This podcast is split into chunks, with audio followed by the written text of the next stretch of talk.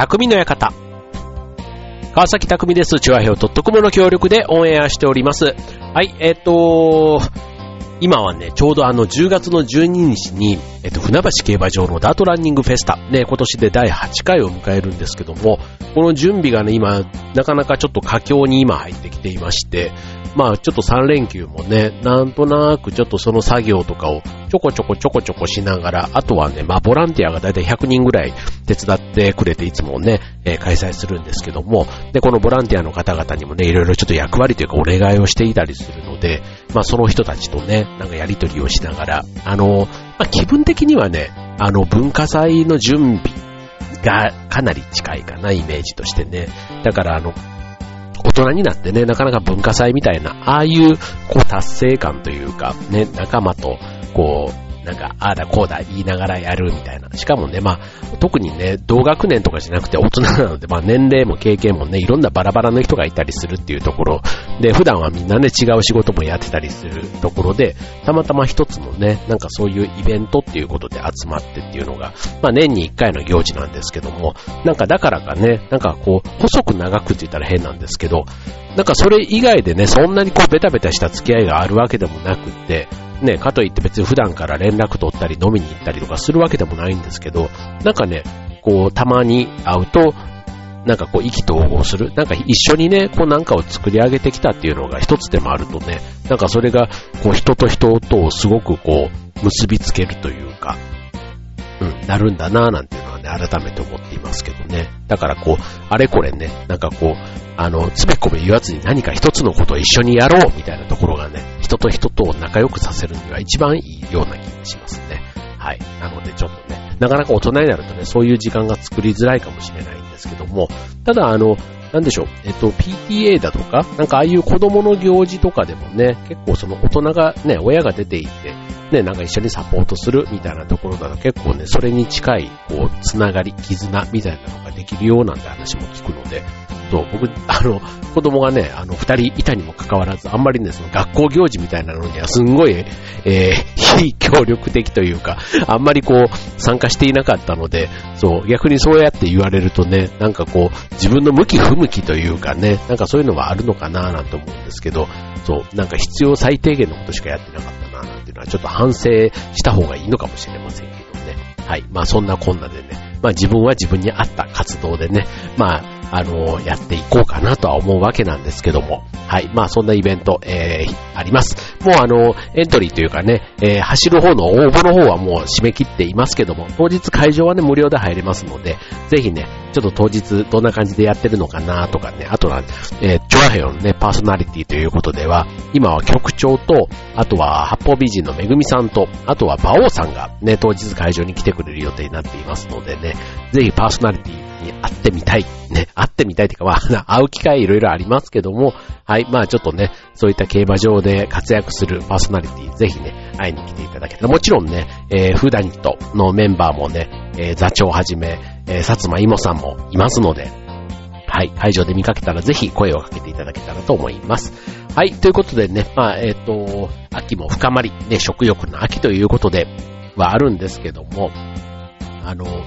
僕ね、関西から出てきて、もうかれこれ24年ぐらいになるんですけど、まあ、未だにね、こうあの、まあ、関西と関東ってなんか永遠の別にライバルってわけではないんですけど、なんかこうね、あの、それぞれの文化みたいなのをこう大事にしているとこってあると思うんですよね。そう、決してね、別にもう今となったらね、仲がいいとか悪いとかそういうことよりは、ね、それぞれの文化というか、ね、良さがあって、まあそれはそれでっていうふうに思えるようになってきた感じはあります。そう。以前だったらね、例えばあの、関東のうどんはね、黒、黒いからね、汁が黒くって飲めないとかね、なんかそういうのにね、なんかやけにこうこだわってた時期も、なんか20年前ぐらいは確かにあったなぁなんて思うんですけど、今は今でね、それはそれで良さがあってっていうことで、あんまり気にはならないくなってきたわけなんですけども、ただね、やっぱりあの、見た目も味も全く異なるもの、ね、えっ、と、いろんな、例えばあの、うーと、まあ、カレーの具材とかね、牛か豚か鶏かとかね、なんかそういうのとかね、あとは、なんでしょう、あの、味付けというかね、えー、醤油とかソースとかの使い方とかね、えー、あれには何をつけるとか、なんかそういうのとかも違ってたりとか。で、あと代表的なもので言うとね、お雑煮なんていうのはね、結構あの、関東、関西だけじゃなくて、それ以外の地域でもね、だいぶあの、違ってますよね。関西の中でもね、結構ね、あの、白味噌かすましかみたいなところでね、大きく分かれて、あの、関東だとほとんどすましなんですかね、お雑煮ね。でも関西はね、白味噌の地域も結構あって、でもね、すましの地域も結構あって、やっぱり家に、家によってというかね、違うみたいですけども、はい、えー、まあ、そんなことで、えー、今日のテーマは、えー、東西、んな、なんていこうかな、えー、東西の、えー、東西グルメ事情でお送りしたいと思います。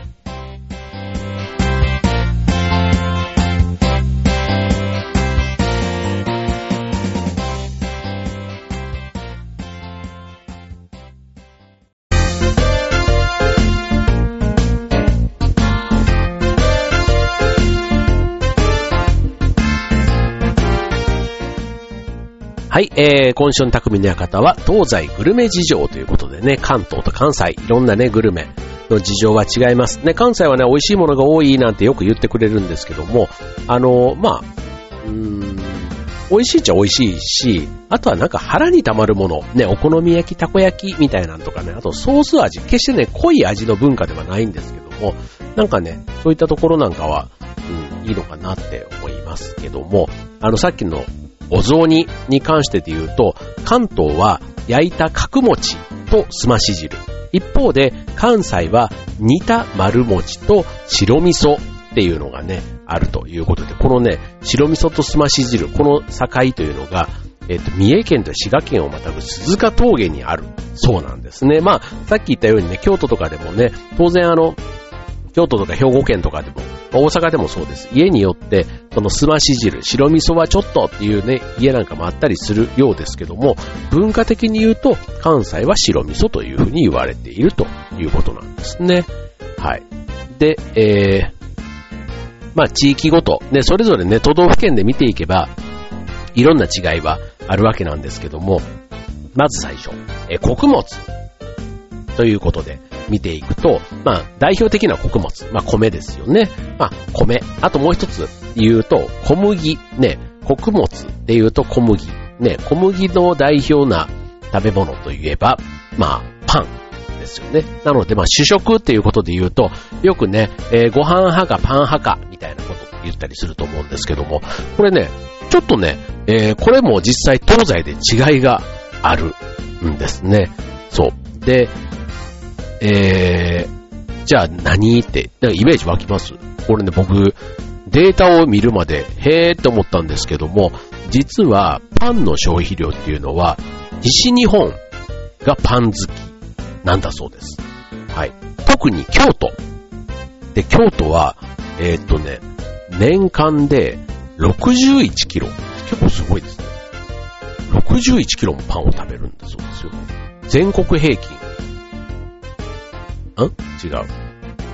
え、そう、そういうことだよね。年間の、あ、1世帯だ。1世帯あたりだ。ごめん、すいません。はい。1世帯あたりのパンの消費量。はい。えー、全国平均が、えー、っと、4万グラム。だから40キロぐらいでいいんだよね。40、45キロぐらい。なんですけども、全国、えー、京都府は61キロということで、全国平均の1.4倍も食べているというね。これ別にあの、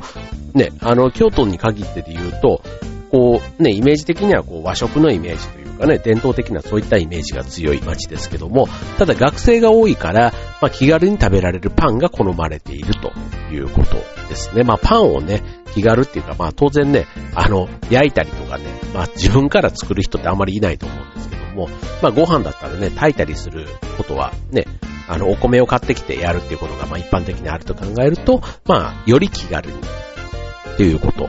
で、あとは京都にはね、食パン専門店を始めて、はじめ、おしゃれなベーカリー、ショップが多い。パンストリートと呼ばれ、パンストリートと呼ばれるエリアもあるそうなんですね。はい。で、2位以下は、えー、京都が1位でしょ次に、兵庫県、岡山県、滋賀県、大阪府ということ、西日本のエリアが消費量が多いということでした。一方で、じゃあ今度米、おにぎりの消費量ということで言うと、えー、まあその逆なんですね。に東日本の方が多いということなんですね。はい。えっ、ー、と、一番おにぎりの購入量が多いのは東京都なんだそうです。はい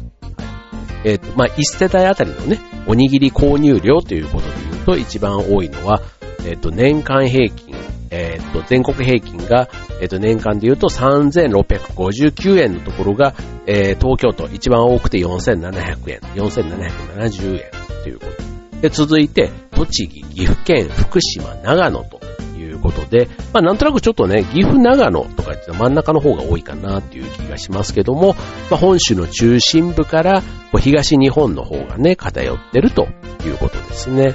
はい。で、えー、っと、最もね、その米の消費量が少ないのは長崎県なんだそうです。えー、っと、その下から数えるとね、10県中なんと5県は九州が含まれているということなんですね。で、これは、えっ、と、実は今度、蕎麦、蕎麦屋の店舗数っていうところと、えっ、と、相関関係があるとということで、えっ、と、蕎麦屋が多いエリアは、おにぎりもよく食べられていると。だから、江戸っ子は、おにぎりと蕎麦、ね、む、えー、っていった日本食が好きだったということなんですね。はい。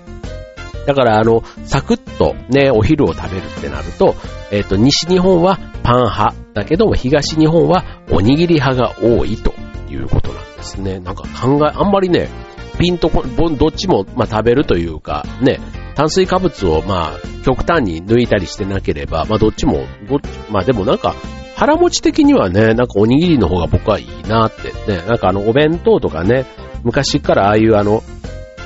こう学校に持っていくときにね、あんまりパンをね、お昼ご飯として食べてなかったのはおにぎりだったなぁなんて。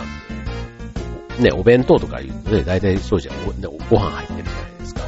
で。あとは、その小麦と西日本の相性で言うと、えー、パン好きが多い理由の一つに、粉物文化っていうのがね、やっぱり関西はあるんですね。そう、だから粉物と呼ばれる小麦粉を使った食文化があるから、まあ、あの、パン派が多いというふうにも言われている。あとは、えっ、と、日本のパン食の原点っていうのが、神戸港とね、えー、つながりがあるということなんですね。そう。で、神戸港の開港が、そのパンをね、普及させるきっかけになったということで、えー、流行に敏感な京都人、あとは合理的なパン、えー、な関西人、あ、おあ関西人大阪人がパンの普及を後押しして、えー、関西にパンが、えー、広まったということなんですね。はい。で、ちなみにね、あの、食パンの切り方なんていうのはね、あの、関東と関西でこれもね、あるんですね。これ、あの、関西だと4枚切り、5枚切りなんていうのが、あの、よあるんですけども、厚みがあって。で、一方で関東だと6枚切り、8枚切りが主流なんだそうということで、全然ね、4枚、5枚切りと6枚、8枚で、確かにね、そう、関東のやつはペロッとしてて、あの、おしゃれというかね、ほんとなんかおやつみたいな感じのパン、食パンが多いなぁなんていうふうに思いましたけどね。はい。じゃあ次、えー、じゃあ次のコーナーではね、肉編お届けしたいと思います。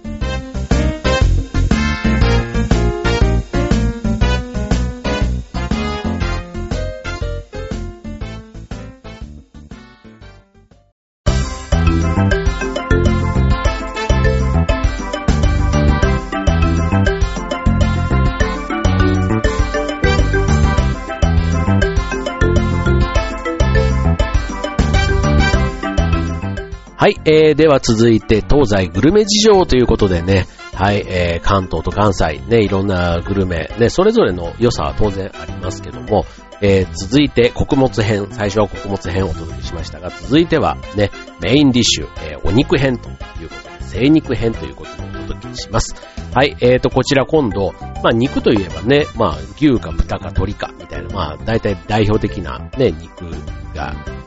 イメージつくかと思うんですけども、えっ、と、まず、牛肉の消費量。ね、牛肉の消費量は、これはですね、圧倒的に西が多いんですね。そう。まああの、ね、牛ってやっぱり豚と比べるとちょっと高いイメージがあるじゃないですか。そう。で、えー、っと、まあなんとなくね、まあ豚自体はね、あの生姜焼きとか、まあそういったね、美味しいのありますけども、そう、牛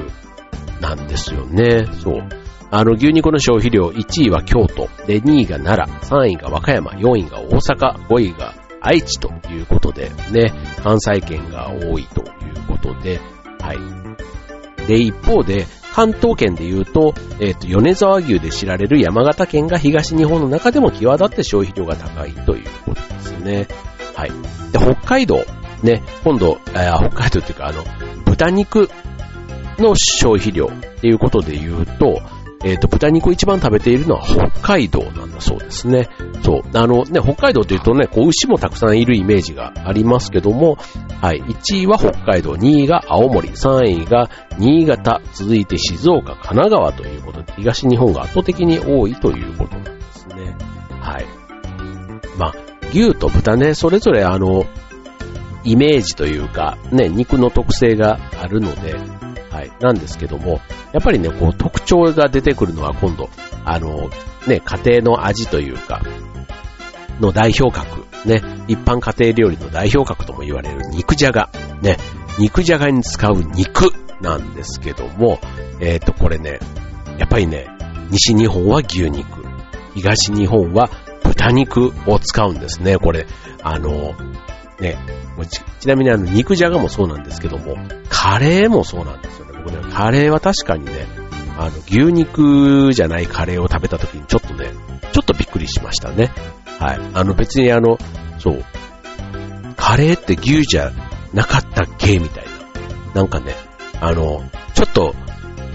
こう、ケチられた感じっていうか、なんかそう。なんかやっぱりね、牛ってちょっと高いじゃないですか。そうだから、あの、今になってはね、もう全然あの、チキンカレーとかも大好きで、全然もうあの、カレーの味さえすれば何だって肉を、にね、そんなとや、むしろあの、牛肉より豚肉の方が美味しいななんてね、あっさりしててとか思ったりもしますけども、そう。でもね、こう、昔はなんかそういうものっていう風にね、思ってたからか、うん、ちょっとなんか衝撃を受けたのも確かに記憶にはありますよね。はい。で、なぜこういう傾向が生まれたのかということなんですけども、えっと、気温が低い関東。ね、関東と関西で言ったらやっぱり関東の方がちょっとね、北の方というか、ね、関東は素早く作業ができる馬が温暖な関西に対はえー、パワーのある馬、牛が活躍し、えー、要は、えー、素早く作業できる馬が、え、関東では活躍。で、関西は暖かかったから牛が活躍したと。で、肉の食用文化が進むと、関西では牛を、関東では馬の代わりに豚を食する文化が浸透したということなんですね。はい。まあなんかね、そういう気候だとかね、その農耕文化みたいなところでも違いがあるということですね。はい。じゃあ続いて、せっかくで肉に行ったからね、もう一つ、あの、ついでに魚編もちょっとご紹介したいと思うんですけども、はい。で、魚、ね、魚もね、結構あの、それぞれね、まあ、東京だったら築地があったり、ね、あったりというかもう今移転しちゃいましたけども、あって、あとね、関西は関西でそういうね、台所的なところ、ね、市場とかで魚はね、たくさんありますけども、えー、っと、じゃあちょっと代表的なもの、カツオ、ね、カツオといえばやっぱりね、あのー、まあ、ダントツで、こう、有名なのはやっぱ高知ですよね。うん。で、確かにね、全国の消費量で、ズバ抜けて多いのが高知県になるんですけども、えっ、ー、と、じゃあ、西日本、他、カツオどうなの？って言ったらね、意外と、あの、高知だけで、それ以外の県で言うと、東日本の方が多いと。で、1位が高知なんですけども、2位以下は福島、茨城、えー、あとは宮城、岩手ということでね、むしろあの、東北の方、戻りガツオがね、美味しいということで、えー、よく食べられてるということなんですね。はい。続いて、タイ。ね、えー、タイ。ね、これどっちでしょうっていうとね、これはね、今度、えー、西の方が多いんですね。九州がなかなか多いということで、九州は晴れの日にタイでえー、お祝いをするということ。ね、貴重な魚というか高級魚のね、代表格ですけども、えっ、ー、と、九州の支持率が高いということで、えっ、ー、と、1位は佐賀県。消費量が最も多いのは佐賀県で、2位が熊本、3位長崎、4位福岡、5位山口ということで、九州で極めて高いということで、一方であの、消費量が少ないのは北海道、さらに群馬、岩手、山形、宮城ということで、東日本だと消費量が少ないということなんですね。はい。で、あとは、えっ、ー、と、他の魚でいう、見ていくと、東日本は赤身魚、えー、マグロやカツオなどの魚が人気があって、えー、西日本では白身魚、ブリやタイなどの人気が高いということなんですね。そう。で、これあの、えー、っと、まあ、いろいろね、なんか、掘り下げていくと、こう、まあ、そもそもね、取れる地域というか、取れる魚の種類によって、どうしてもそう偏っていくっていうのはあるみたいなんですけども、例えば関西の場合だと、瀬戸内海が近いじゃないですか。で、そうすると、そこは白身魚のね、水揚げ量が多いということ。で、あとは太平洋、太平洋に近い、えー、都道府県とかだったりすると、えー、っと、あ、赤身魚がね、海遊魚の中には多い。で、マグロとかもそうですけども、そういったものが、まあ、多いか少ないかみたいなところが、この白身と赤身で分かれてきているということなんですね。はい。で、あとは、えー、関西には昆布だし、ね、昆布だしを使った和食が多い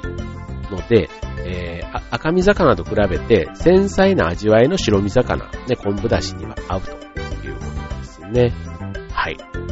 あと最後、もう一個、もう一個、野菜もちょっと言ってみましょうか。ね、野菜。野菜もまたこれもね、あの、日本全国いろんな野菜がそれぞれ取れますけども、東西ね、冬野菜、夏野菜、あとは葉野菜、根根菜とかもね、あとはね、地域によっても京野菜だとか、ね、こういろんな野菜有名ですけども、例えばキュウリ、ね、夏野菜、夏野菜といえば、ね、あの、関東がやっぱりなんか主流、やっぱりというかね、えー、主流になるみたいですね。はい。えー、福島県と、えっ、と、キュウリで言えば、福島県が第1位、2位が群馬、栃木、長野、山形と東日本エリアが多いということですね。はい。えー、で、えー、納豆の消費量と、ね、なんかね、比例するらしいですよ。そう。面白いですね。はい。で、えっ、ー、と、人参の消費量。ね、人参の消費量。えー、これね、今度また面白いのが、えっ、ー、と、人参で、の消費量はやっぱり東日本が多いんですけども、ただ、消費量で言うと、一番多いのは、意外や意外、沖縄なんですね。はい。で沖縄なんで多いのかっていうと、あの、細かくおろした人参と卵を炒めて味付けした人参しりしりっていうね、あの、やつ美味しいんですけどね。これが、に、あの一般的に、一般家庭でもたくさん食べられてるということで、人参の消費量が一番多いのはなんと沖縄県ということなんですね。はい。えー、ということですね。はい。で、今度、え白菜。ね。白菜。ね、リーズナブル。ね、比較的ね、キャベツとかレタスとかと比べるとなん、なんかね、あの、まあ、値段も、まあまあまあ、でも、そうでもないか。結構高いか。ね、白菜のサラダってこの間食べたんですけど、白菜で僕火通すもんかと思ってたので、意外とそのまま食べても美味しかったっていうね、あの、そんなのをこの間、あの、白菜サラダを食べて思ったんですけども、はい。え白菜の第1位は大阪。ね。大阪は白菜を食べまくるそうで、はい。2位は和歌山、3位は京都、奈良、兵庫ということで、関西が多いということなんですね。はい。えっ、ー、と、これあの、かえっ、ー、と、大阪でね、白菜が多く食べられるのは、節約志向にマッチする食材だということ。あとは、キムチとの意外な関係があるということで、えー、大量にキムチをつけているから、まあ、この白菜需要のね、後押しをしてるんじゃないかと言われています。はい。ということでね、まあ、いろいろあの、東日本と西日本、ね、特徴があって、まあ、あの、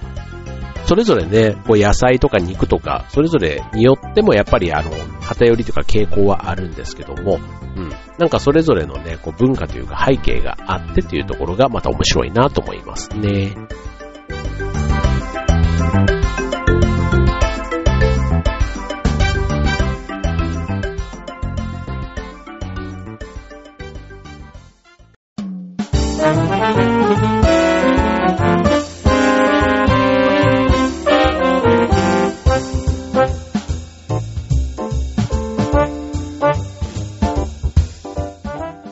はい、えー、今日の匠の館は東西グルメ事情ということでね、はい、まあこれね、あの、若かりし頃よりは大人になると経験値が増える分だけ、こう、東も西もも含めてですけども、うん、なんかこう、経験して、こう、慣れてくるっていうのかなと。だから今、うーん、なんか沖縄のやつもそうですし、まあ、あとはね、舌がね、だんだん大人の舌になってきたというか、子供の時にね、結構苦手だった、なんかそういえば、こう、郷土料理とか、ね、ありますけども、そう、ああいうのね、なんか今食べたら全部すごい美味しいなって、あの、きりたんぽとかあんまりちょっと得意じゃなかったんですけども、ああいうのもね、最近食べたら、最近っていうか、あんまり食べる機会ないんですけども、この間食べたらね、いや、め、めちゃめちゃ美味しいなと思って、なんかそういうね、ちょっと味覚の変化みたいなものも当然あるんですけども、なんか今だったらね、結構全国のそれぞれのね、あの、グルメというか、ね、よくあの、名物にうまいもんなしみたいなね、言うじゃないですか。その、ご当地のね、あの、言いますけども、いやいやいや、やっぱり名物になってるだけのことはあって、あの、それぞれの良さってあるんだなって思いますよ。はい。あの、からしれんこんとかもね、本当になんか子供の時はまあまあ、物としてあんまり食べる機会なくてもしょうがないと思うんですけども、いや、これ大人になって食べたらね、すげえ美味しいし、ね、意外とあの、ね、それぞれのやっぱり物産展とかね、行かないとね、こっちにいると手に入んなかったりするんで、たまに見つけるとね、ちょっと、ちょっとだけでもね、食べると、なんかこう、そういうとこに行った気分になってね、結構、あの、ちょっと満足度というか、うん、得られる